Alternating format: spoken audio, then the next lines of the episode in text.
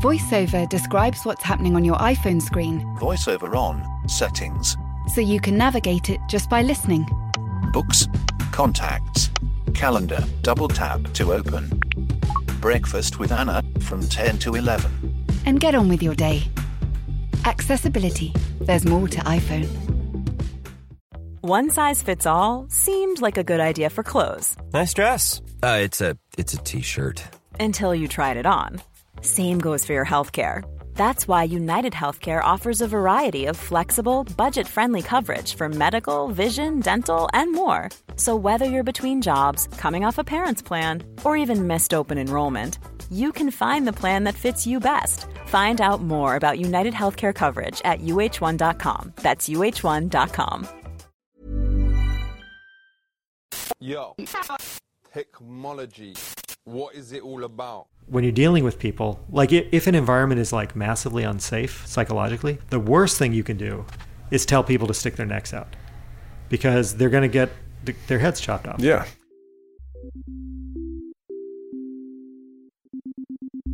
Hello and welcome to Danny in the Valley, your weekly dispatch from behind the scenes and inside the minds of the top people in tech. Thank you for tuning in. It is another glorious week here in California, and to celebrate it, I spent hours and hours and hours in rush hour traffic. And it's actually made me think of uh, Mark Moore. Uh, We had him on. He's from, the guy from Uber uh, a few weeks ago, and he was talking about flying cars. I want them now. There's a lot of time I will never get back. But I think you will find that my long hours going back and forth across the Dumbarton Bridge were worth it. Because this week on the program, we have Laszlo Bock, who for 10 years was the head of people operations at Google. So it was under his watch that the search giant went from something like 6,000 people to more than 60,000, so like a tenfold increase. And yet somehow the company managed to keep its vibe of, you know, the happy-go-lucky type place that people seem to really like and want to stay. Being Google, of course, pulling that off was largely down to data. Bock was really right at the heart of this whole movement of analyzing what makes people happy at work or just happy generally, and then figuring out how to systematize that at the office. Anyhow, Laszlo left Google about three years ago and he kind of laid low for a while, and then he popped up last year, raising a boatload of money, something like $40 million, to fund his new startup, which is called Humu. And it uses AI to sprinkle a little bit of that Google magic dust into other companies. And some of the ways that they do that, and some of the truths that they uncover about people and how they work and how they function, is really interesting. And spoiler alert, money isn't the answer. But anyhow, we talk about that and we talk about his time at Google and why things have gone kind of haywire there the last couple years with employee protests and walkouts and all kinds of unrest and really just the fragility of culture. So if you work in a company, either your own or someone else's, or if you're just a human being, which if you're listening to the podcast, I think you are, I think you'll come away with a few really interesting nuggets. So, with that, I will stop talking and hand it over to Laszlo Bock. First of all, thank you for having me here. This feels like a very googly ish room. We're sitting on beanbags. That's um, I it kind of breaks my heart to hear you say that because we've we've tried really hard not to be too googly in building the company. um, this is the one room with uh, where we put so the company's Humu fish theme with Yes. coral reef wallpaper. Yeah, so we have we're basically sitting. It's like under the sea, like Uh-huh. um, Little Mermaid kind Yeah. of vibe. So first, the most important question is, what is a humu? A humu is short for Humu Humu Nuku Nuku Apu A'a, which is the Hawaiian state fish. Uh, course. And it's also known as the patchwork fish because it looks like a bunch of different pieces of fish sewn together. The etymology of the word actually means to sew or to patch, and that has some resonance for our product and things like that. But my co founder and I met in Hawaii because he was named one of the best leaders at Google, and that was the award trip. So the name Humu harkens back to him and how we met, but also we just like that it sounds like human and humor and humble. Right, got you. we'll get to what you're doing here, but can you just give a sense of your background and what you were doing before Humu? Short version is I came to the U.S. as a refugee From from Romania. We snuck out, stayed in a refugee camp in Austria, uh, applied for political asylum in a bunch of places, came to the U.S. how old are you? I was two when I came. My memories are as vivid as you would expect. um, and then uh, had a bunch of crummy jobs all throughout my career and started working when I was 14. Uh, eventually ended up getting an MBA, working at McKinsey and Company, decided to go into human resources, joined uh, GE to do that. They were, Not many people decide they're like, I want to go into human resources. no, What was the uh, attraction? Because for me, as human, re- for most people, for human resources, like the people that like say yes or no to expenses or kind of make your life better is oftentimes worse. there were there were two reasons. One was sort of more philanthropic and noble, and one was much more pragmatic. The philanthropic or more, more noble one was I realized throughout my career what had really bothered me in every environment, whether I was working as a waiter or a lifeguard or uh, in a white collar job or in a library, the disconnect between the values leaders talked about and what they actually lived. And I realized if I wanted to have an impact on those issues that I thought were really important, how people were treated, how work happens, I could either do whatever other McKinsey person does is, you know, try to become a CEO, wait 20, 30 years, maybe someday I get that job and then I can have an impact, or go into HR where I could have an impact much more quickly. But, you know, I would probably never be a CEO and the impact might be more diffuse and so on. Right. Um, the second, though, was, and this was a little more calculating, I reasoned that within the HR field, there were not a lot of people who had my background and skill set, who'd worked in as wide a range of industries, who had the McKinsey training, who had stats, statistics, and operations background, and that I might see problems a little differently than someone who grew up in that field, and uh, both move more quickly but have more impact sooner as a result of doing that. Right. And uh, I got lucky in that respect. So how'd you end up at Google? So, three years after I started at GE, I got a call to become Google's first head of what we called people operations.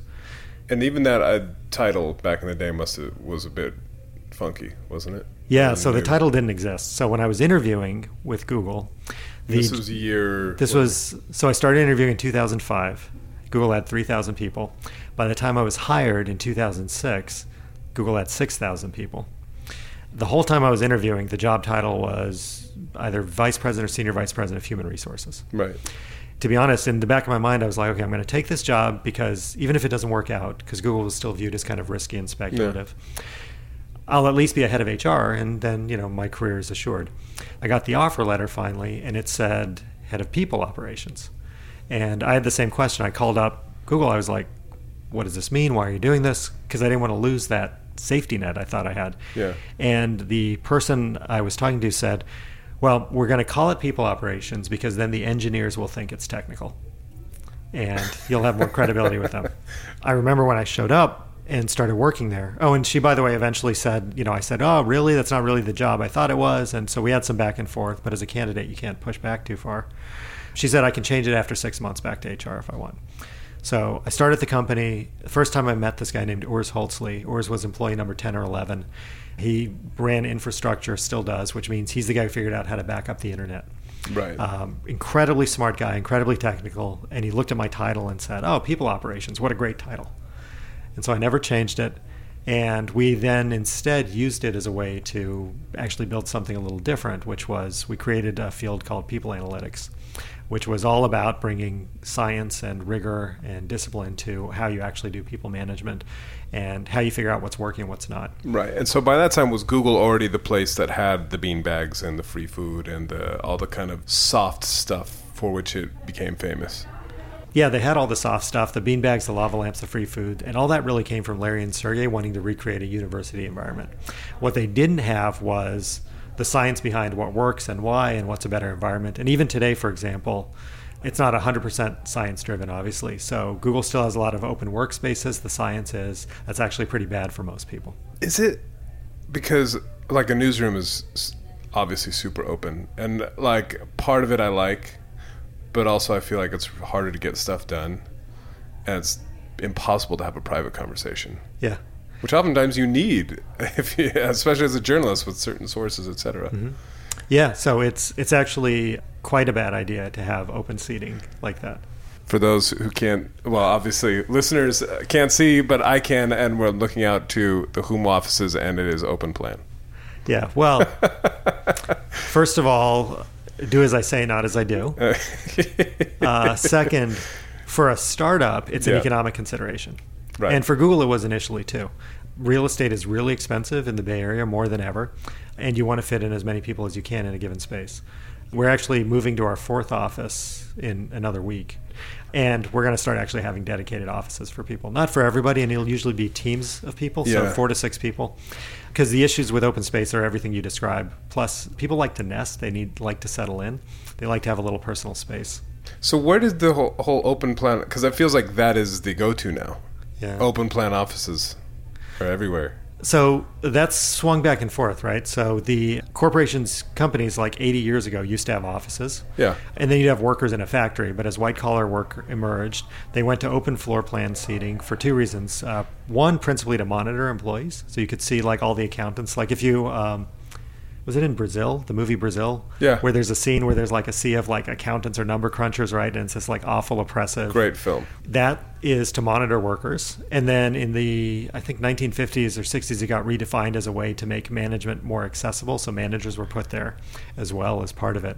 And then the pendulums kind of swung back and forth as companies kind of, they moved to cubicles because they found that was cheaper and you could pack people in even more tightly. Then the tech companies needed low price per square foot. So Yeah. they said, we're going to do open floor plan, make it feel like, like a university.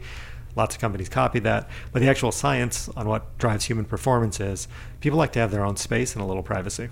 So back to Google. So over the hiring period when you were interviewing, which is famously very arduous, hmm. the company doubles to six thousand people. So what it what is it that? So you joined in two thousand six. That's right. So what do you do there? What's your job as the head of people operations? So it was initially all the people stuff, all the like HR stuff you would expect, right? So Yeah. hiring and firing, paying people, benefits, things like that. When I started, I had all the food programs under me. I think I had massage programs. I might have had the gyms. I think all the people related stuff, except I think the shuttle bus service was. Did you have the lightsaber aerobics? I was. By the time those were there, that had been moved to the real estate team.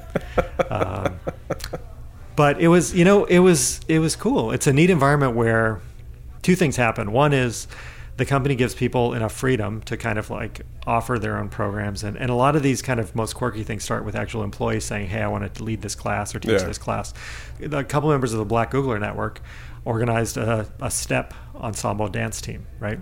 And it was just people just feeling like setting it up and organizing Yeah. it. It became a real thing. The other was while a lot of things were free, you need some margin to have like volleyball courts and you know the sort of perpetual swimming pools and things like that. Yeah. So there was some of that, but a lot of it was just kind of questioning the fundamental assumption about why not let people just do what they want? Why not trust people to get their work done? Why not trust that if somebody's going to work out at 10 o'clock in the morning, Hmm. that they're actually going to come back to work and maybe stay longer. Even if they don't stay longer, they're certainly going to be online later and get work done. Why manage, Yeah. You know, every single second instead of letting people kind of better integrate work and life? And for a lot of people, that's a better mix. Well, you talk about trust, and this just made me think. I'm actually reading a book by Susan Wojcicki's mom. She's coming out with this book about how to raise successful people. Is that Esther, right? Esther, Wojcicki? yeah. And one of the big things is trust and trusting people. And she talks about how the current generations, millennials, have less trust for kind of everything than previous generations. Hmm. Do you see that in workplaces, and how do you address that? I mean, the external research suggests that's true, right? There's Yeah. less. I don't know if there's a generational difference. So Yeah. what I've seen is that there's a societal drop in levels of trust of government, of the church, of sort of these traditional institutions, and a somewhat commensurate rise in the level of trust people put in corporations of all things, and not corporations generally, but their employers. So people seem to have shifted some of that trust to their employer rather than to the government. Really? Yeah, it's crazy.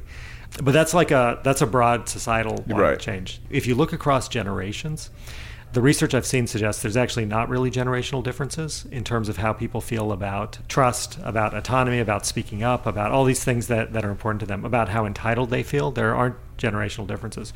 there's a flaw in the way most of those research studies are done that look across generations. What they do is they take a snapshot and they survey a bunch of like 20 year olds and 40 year olds and 60 year olds, and they find 60 year olds have different views than 20 year olds. When you do a longitudinal study, or when you go back and look at studies of 20 year olds in the 1970s, Yeah. 20 year olds in the 1970s were just as skeptical and pissed Yeah. off and unhappy and fight the power as 20 year olds now. And now they're Republicans. And, you know, now we have climate change. So so you you're there at Google for 10 years, Mm-hmm. but basically am I correct in saying that you kind of took and you talk about people analytics. So what is that what is that and how does that how is that usable now? So Google was an amazing place because we kind of had the freedom to build and experiment a little bit. And uh, people analytics grew out of me making a bet that bringing some science and rigor to how you make human decisions will actually be helpful. Not replacing humans, never ever replacing human judgment completely, because people are just too complicated for a machine mm-hmm. to figure out. But that a bunch of decisions we make are biased, both in the sense of sort of ethnic bias, racial bias, gender bias, but also in the sense of there's these cognitive heuristics we rely on to navigate the world that cause us to make unfair decisions or bad decisions in the workplace. Like there's something called halo and horns effect, which is if you think somebody's good, you're going to bias towards them in the future. Like in the real world, that's helpful because past positive interactions with like a, a waiter at your restaurant are going to be predictive of good future interactions Yeah. with that waiter. In a company, just because you and I had a good meeting last week, that doesn't mean I should give you a bigger raise than somebody who I haven't seen in six months. But psychologically, I will tend to do that absent intervention. What, what I realized was if you're lucky enough to be an executive at a company, there's not a lot of things you have unilateral control over, but how you allocate resources within your team is one of them. Hmm. So I made this bet that instead of building a leadership and development team, and I'd come from GE where they famously had Crotonville and this huge leadership academy and Yeah. invested, I don't know, tens of millions, hundreds of millions of dollars a year in training people. We didn't have that when I joined Google. I opted not to build that and instead build this people analytics team with the same money, the same budget and resources on the bet that So we, turning engineers inward effectively. well, not just engineers. So, what I thought would be the case, and turned out to be the case, was that um, you need industrial organizational psychologists and engineers and people who actually have some background in the people space, either because they grew up in HR, because they have like deep intuition and affinity for human Yeah. beings. Like, you'd probably be great asking smart questions and helping that team be thoughtful, right? You may also be an engineer or IO psychologist, I don't know, but Absolutely not. um, but that combination was Yeah, really right. central. And then there were two things we did. One was I asked the team to focus on whatever the biggest problems of the business were. And the single biggest one was recruiting people more efficiently and with a better experience.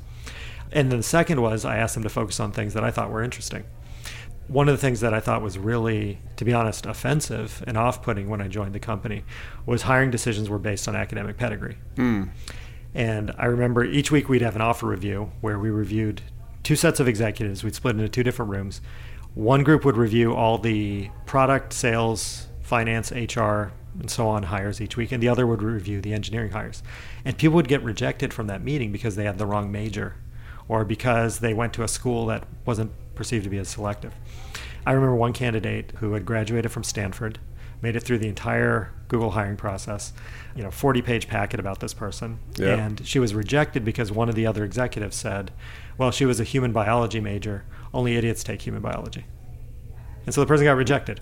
So the second line of research was around things like this, where I thought that was deeply offensive and wrong. But I'd been at the company two months. I didn't have any political power. I didn't have the Yeah. context. Even when I pushed back, I'd be questioned about, you know, does he really understand the culture? It, does he know what we're looking for? This gentleman named Todd Carlisle, who was uh, had a PhD in org psych, led a piece of work called Project Cerebro, where we looked at 300 factors that might be predicting performance and 25 factors that describe performance Yeah. and tried to figure out what actually matters. And it turns out where you went to school didn't matter, your grades didn't matter. Uh, Well, it's funny. Just before we started recording, we were talking about the college recruiting scandal, yeah, and that's like just. I mean, it's a very small glimpse into, but that world of like, well, I went here, Mm-hmm. therefore I am on a path and take the right boxes. Well, in the U.S., only a third of people finish college. I'll come to the elite college thing in a second, but Mm. you can't tell me that those other two thirds of people are, on average, less smart or capable. I mean, it's all about certainly it's it's hard to get into fancy schools, it's hard to get into college, it's hard to get through college. But the other two thirds of people aren't idiots. They're good people. They Yeah. just don't have opportunity or access or nobody put them on the path. So this over indexing on university and the status of university is really problematic. Germany for decades has had a great system where there's a vocational path. Which starts quite early. I think you're tested at age 12 or something Yeah. like that, which feels a little early. And I don't know if this is still true. I, I looked at it 20 years ago. What was true at the time was that there wasn't any sort of stigma attached to the vocational path. Yeah. I mean, on, uh, if you have a doctorate, there's prestige associated with that, but you weren't looked down upon if you were a plumber or what have you. And in the U.S., we don't have that that egalitarianism. I mean, there's different esteem added to different things. And the craziest thing is, as we're now seeing, right? Parents are spending hundreds of thousands, millions of dollars to get their kids into the school. By the way, either illegally or legally through Yeah. gifts and things like Yeah. that. And I've always wondered to what end. Like, okay, so your kid goes to the best schools and is on this glide path and then ends up working at pick your company, Goldman Sachs Mm-hmm. or Google or Facebook or JP Morgan or Procter and Gamble. Like each of those companies has 100,000 people exactly like that. And, you know, half a million alumni or Yeah. more exactly like so it, it's not like this special thing and then you're at the bottom of this ladder and you've got a 30 year career grinding your way ahead like it's not clear what people think they're buying yeah. by doing that The train is now approaching. Junction at platform. Passengers. Airport, please stay on board. Next stop, road station. iOS helps you control which apps you share your exact location with. There's more to iPhone. Jewelry isn't a gift you give just once. It's a way to remind your loved one of a beautiful moment every time they see it. Blue Nile can help you find the gift that says how you feel and says it beautifully with expert guidance and a wide assortment of jewelry of the highest quality at the best price. Go to BlueNile.com and experience the convenience of shopping Blue Nile, the original online jeweler since 1999. That's BlueNile.com to find the perfect jewelry gift for any occasion. BlueNile.com. Hey, I'm Ryan Reynolds. At Mint Mobile, we like to do the opposite of what Big Wireless does. They charge you a lot, we charge you a little. So naturally, when they announced they'd be raising their prices due to inflation, we decided to deflate our prices due to not hating you. That's right. We're cutting the price of Mint Unlimited from $30 a month to just $15 a month. Give it a try at mintmobile.com slash switch. $45 upfront for three months plus taxes and fees. Promo rate for new customers for limited time. Unlimited more than 40 gigabytes per month. Slows. Full terms at mintmobile.com. So I want to come back to that point, especially around kind of the homogeneity, et cetera. So you create this analytic uh, analytics tool effectively to find candidates in less likely places. Is that what, is that what that what the function of that is? Yeah, so the whole idea was the whole idea behind it was well, there were a couple. My view was the system that we had in place was unjust and wrong. So let's fix it. In order to make the case to change it, I had to prove that we had a better system. Especially so, at a place like Google, which Yeah. is so analytically driven. so I had to prove that we can make our hiring process more efficient by widening the aperture of the people that we're admitting. So Mm-hmm. instead of going to, you know, whatever the number was, 50 or 100 schools, if we go to 3,000, it'll be more efficient because we'll get more candidates more quickly. The trick is when you're running an experiment like this, when you're trying to determine what predicts performance, there's bias in the data because everybody who we we asked everybody at the company to take a survey about here's 300 questions what have you done? Yeah. and here's the outcome variables. What we found all these relationships to be true given that somebody was at google. And so this guy todd again brilliant phd statistician he said but that's actually not a valid experiment because it's sample bias. You're training on you're looking at people given they are already at google. You're not Yeah. actually looking at people rejected.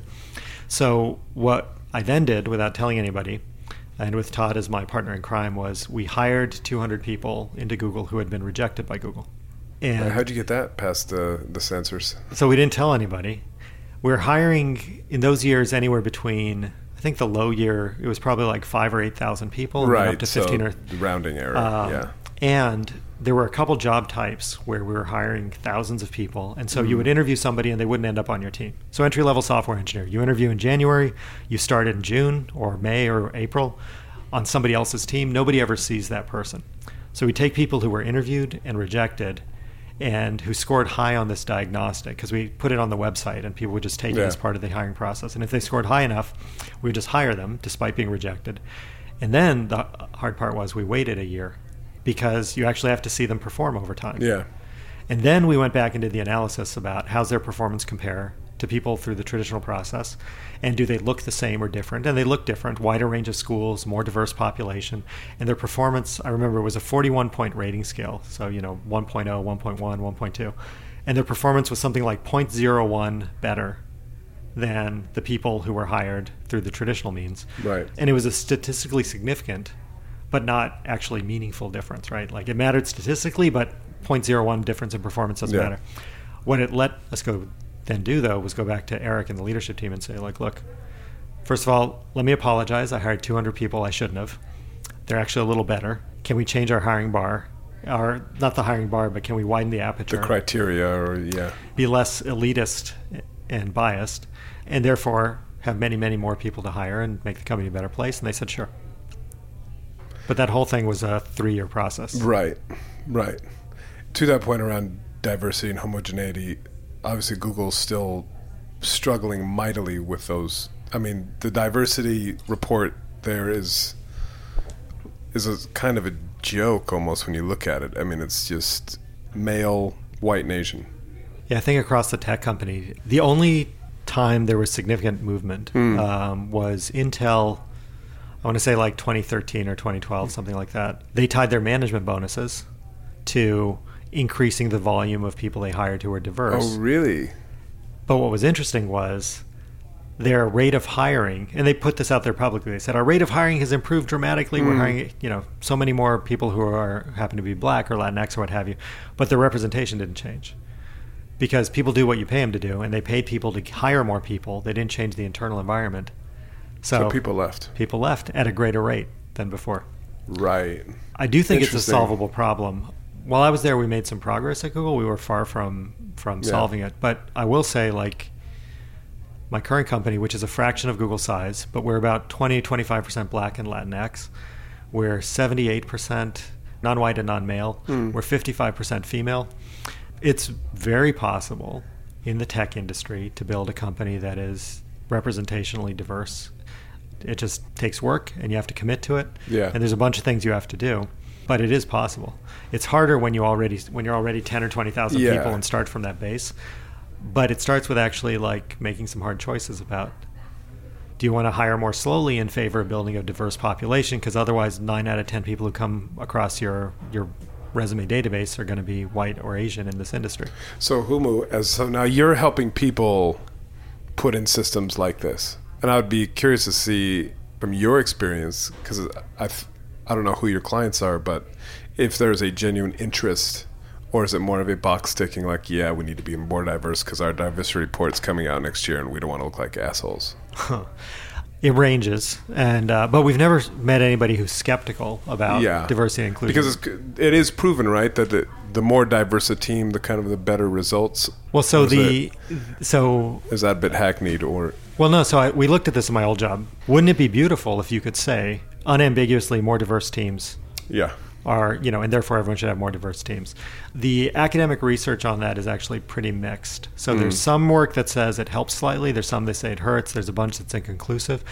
Most of the work done is either studies of college students, just taking surveys and doing fake projects, right? Like, you know, come spend an afternoon building Lego projects. Did the more diverse team do better? So it doesn't really translate to the real world. Yeah.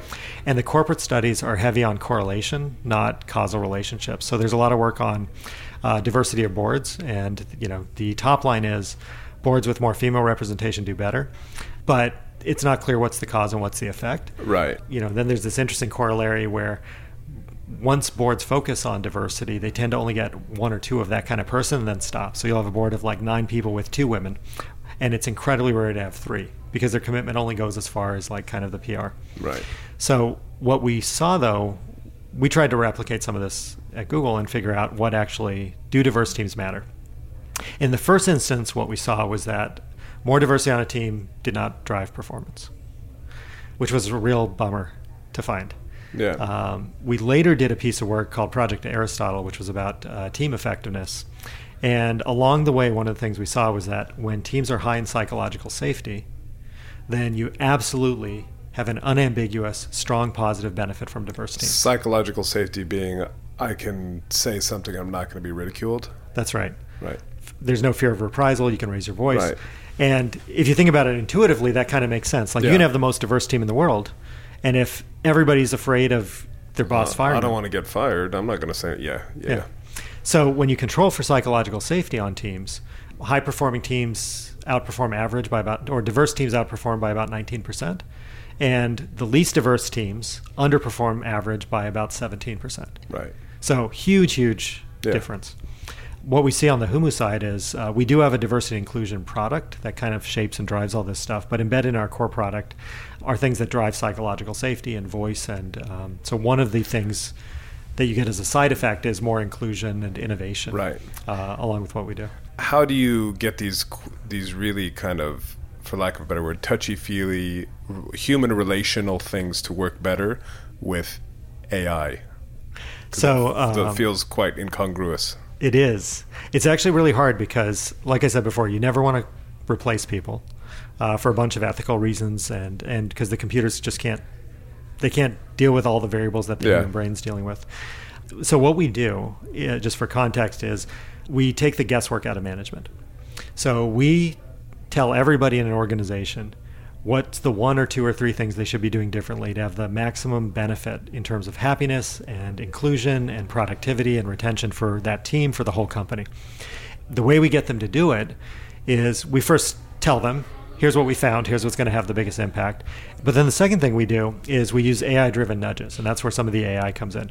We actually figure out what's the smallest message or intervention you can give somebody. And it could be simple as an email saying, speak up in the first 10 minutes of a meeting because it's going to be easier. Right? Like if you're trying to drive voice or inclusion and you nudge somebody, we call them nudges, to just speak up a little earlier, it's way easier. Like if you wait till the end of a meeting, there's a lot of pressure to say something smart, to get noticed, to edge your way in. If it's in the first five or ten minutes, you can say anything. You can say Right. like, "Oh, you know, weather's amazing today," and you'll be on the board, and it's easier to speak up. So these tiny emails, or text messages, or Slack, or Yammer, what have you, are finally crafted and curated to be very personal, very very accessible, very friendly, And people respond to them. yeah, it's crazy. We thought, I thought, I was wrong about this. I thought 10% of people would respond to them. We find it's between 61 and 83% of people take action on the nudges we send. Based on these little emails, be like, hey, Danny, you're about to have this meeting with your editor. Compliment his hair. or whatever. Yeah. Well, well, and a related one would be about gratitude, right?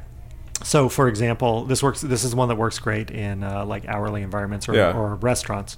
There's a nudge, and we have thousands of these. Uh, but one of them is basically, "Hey, Danny, if you notice a coworker doing something well today, why don't you thank them for it? By the way, bonus points if you do it in front of their boss." Now, you would only get that nudge if gratitude and an increase in gratitude is going to have the highest benefit for your team versus Yeah. all the other million things you could be doing, right? Because you could also like help clean the kitchen. You could also like explain how decisions are made. You could also, you know, ask them their opinion about something. The gratitude nudge shows up, and that's one of many. Only if that's going to have the biggest impact. But what it then tells you is, okay, today I'm going to do this one little thing. It turns out, so this is where the fish metaphor comes in. Like if you watch a school of fish, the whole thing's like pivoting and moving. Every Mhm. fish is on its own. Yeah, yeah. But then a shark swims up, they all split, Yeah. then they all come back together. What we do for organizations is kind of every week you get more and more aligned. And we're not telling everyone what to do all the time. We're not forcing everyone to do the same thing. Everyone's got different issues, different challenges, but the whole organization gets aligned and performs better, and people are happier. So you're effectively trying to make a school of fish, and how move as a school of fish effectively. yeah, yeah. Except in the real world, it's fish and octopi and like, Yeah, you know, it's like so that's what I all was these. So how do you curate that? Because I am very different from my colleague, who's Uh-huh. different very from that person. Blah blah blah. blah. So two things happen. One is we do a lot of customization up front and studying to figure out like what nudges are going to work in which company's culture because every company's different. So a lot of organizations that try to solve people problems, they develop a methodology, they show up and they go like, "Oh, this is going to work for Ford and for Walmart and Yeah. for Taco Bell and for the bagel shop across the street." It might be better than nothing, but you've got a really good chance of actually doing some harm when you're dealing with people, like if an environment is like massively unsafe psychologically, Yeah. the worst thing you can do is tell people to stick their necks out because they're going to get th- their heads chopped off. Yeah. So we first understand like each company's culture. We pay a lot of attention to like national culture because that has a big impact. People in the UK express things very differently than people in the US. um, yes. Right? Yes, I do. Yes. I mean, like as human beings, we know this. Yeah. But when you try to build like a product or a service, you know, people try to make it one size fits all. So we do a lot of customization up front. So do you do that? You just kind of sit in the corner and observe, like a like a psychologist, kind of. Um, less observation, although we do. Like uh, there's a company, and this one's public, called Sweetgreen that we work with. We actually went and we had a bunch of our people work behind the line making salads for a day. So they showed up in the morning, they opened up, they chopped salads, they served and assembled at lunch, they cleaned up. They did a terrible job because, but Yeah. we we got behind the jobs. But we actually have a team of, as you'd expect, people scientists, and we do an, a cultural ethnography to begin with. So there's a bunch of questions we ask about how decisions are made. We look for cultural markers. It's less sitting and watching people in the cafeteria and more um, just asking and interviewing a small set of people, and then also understanding. Do you have a forced distribution performance rating system, or do you not have one at all? Because all that will shape the nudges and shape how we interact with a company. Because it does feel that most companies are quite analog when it comes to this Yeah. stuff. It's kind of shooting in the dark. Well, it's worse than that because what every large company has is they do like an employee survey and they say, oh, here's how people are feeling. And you fill it out while rolling your eyes and just get through this as quickly as possible. And this is nothing's going to change. So most people actually do. So we've worked with companies where, uh, and we run in kind of six month cycles where in the second cycle, what people tell us actually gets worse. So we, we like start, we nudge a little bit, some things get worse. And when we dug into it, in the two cases where that's happened, out of, you know, 30 or 40 or 50 cases, people have said, well, I was lying before. Yeah. Because I just don't want management to like get in my business. I'm just going to say everything's fine. And the other way, the existing way of like measuring how employees are feeling is a disaster is companies typically sort it into what do people like, what are they neutral on, what don't they like, and they focus on the stuff they don't like. Well, people aren't great at expressing what really is going to drive their performance. So things they don't like, like everyone complains about their compensation. I, as well as everyone else in the world, would like more money, but that's not really actionable. And typically, the underlying issues are not compensation. Often they are, but the bigger drivers of performance are things like: Are decisions made in a fair way? Am I included in these Yeah. decisions? Do I know what's going on? Do I trust management? Do they believe in me? Do they trust me? And by focusing on the things people are unhappy with, you actually focus on the things that aren't going to have the biggest benefit for your business. And it's like uh, marketers talk about there's something called unmet need. Like nobody knew they needed an iPhone before Steve Jobs invented Yeah. it. Right? And now it's everywhere. A lot of the work environment is like that. So much of it is so bad that we need like the iPhone for management. And that's kind of what we provide. Right. How do you get companies to buy into this? Because you've created a business around again this I it's kind of a squishy idea. And how difficult is it to actually create a business uh, that's a sustainable business based on this kind of like we're going to help your people get along better and work better. Uh, well, it can't just be squishy. So the outcome metrics we look at as a default are retention and productivity. What we typically see is about a in high turnover environments about a 40% improvement in employee retention. So that's like retail, restaurants, hospitality, things like that. Um, and then in terms of productivity, where we have robust data, it's for highly structured jobs, so like call centers and manufacturing. We typically see about a 10 to 15% productivity improvement. And this is from nudges and Yeah. right. It, well, it's it's focusing on what matters, and taking the guesswork out of management. Right. Instead of me on the shop floor in the call center wa- walking around to the team going like, uh, I think these 50 people should do this today. We actually tell the manager, here's what your people really need from you, and we tell the people, here's what you can be doing to help your manager get better and you get better. And the combination of those, it turns out, is really powerful. I guess my last question, going back to Google, it's ranked every year as the best place to work. But this past year has been just horrendous for it in many ways. They've had revolts, people walking out, demanding that they pull out of contracts, and there seems to be a lot of anger or people saying, you know, that there's institutional racism, sexism, etc. What's gone wrong? Is it a sense? I mean, I know you're not there anymore, but do you have a sense? Is it just bigness? it's a little hard to say because while there's certainly a ton of things I could have done better and fought harder for while I was there, things were in reasonable shape when I left. I mean, they it's still number one to work for. They won it the year after I left, you know, a few months after I left. So I don't think it's bigness. I think it's a couple things. One is um, as companies, well, maybe it is bigness, they focus more on pleasing the street and less about culture. Yeah. I think companies that do have strong cultures, when you have leadership changes, it's easy for them to take that for granted. So people come in and just kind of go like, oh, well, you know, yeah, it's all fine. Cultures are really fragile things, and they take maintenance and work. And then I think the third thing is there were a handful of leaders at the company who were really good at, at scale, having difficult conversations with people. I mean, I always think about Eric Schmidt explaining why Google pulled search out of China in 2008. Right. And he stood in front of, you know, whatever, 20,000 people at the time and said, a reasonable person could say you should stay in China and provide search for the following reason, or you should get out for the following reason, right? You're either bringing freedom and information, some is better than nothing, or, you know, the counter argument is you don't want to participate in repression of people. Both of those are good, solid arguments. And he said, here's where we landed. And the effect of that was people could see both sides were considered. And there were some fabulous executives uh, who were great in very different ways. But Bill Coughran, Alan Eustace, Jonathan Rosenberg, Patrick Pichette, Rachel Whetstone, a woman named Nancy Lee, who led diversity and is now head of HR at Lime, they're not there. And I think that ability at scale to have that principled conversation is a really important thing if you're going to have a participatory culture. And that is all the time we have. I want to thank Laszlo for taking the time out of his day to sit down in the Humu fish tank and talk all things people. I have to say, bean bags are really cool in theory, but after about five minutes, it's actually not that cool. There's no back support. Lumbar situation was uh, struggling.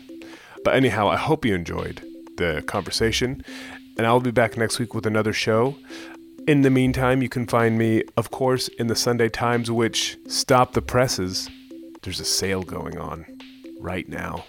If you sign up, you get three months access for the price of one. So go to thetimes.co.uk slash sale and tell them Danny sent you. That is it for this week. You can also find me on Twitter at Danny Fortson. Uh, you can also email me, danny.fortson at sunday-times.co.uk. And I will talk to you guys next week. Thanks. Bye bye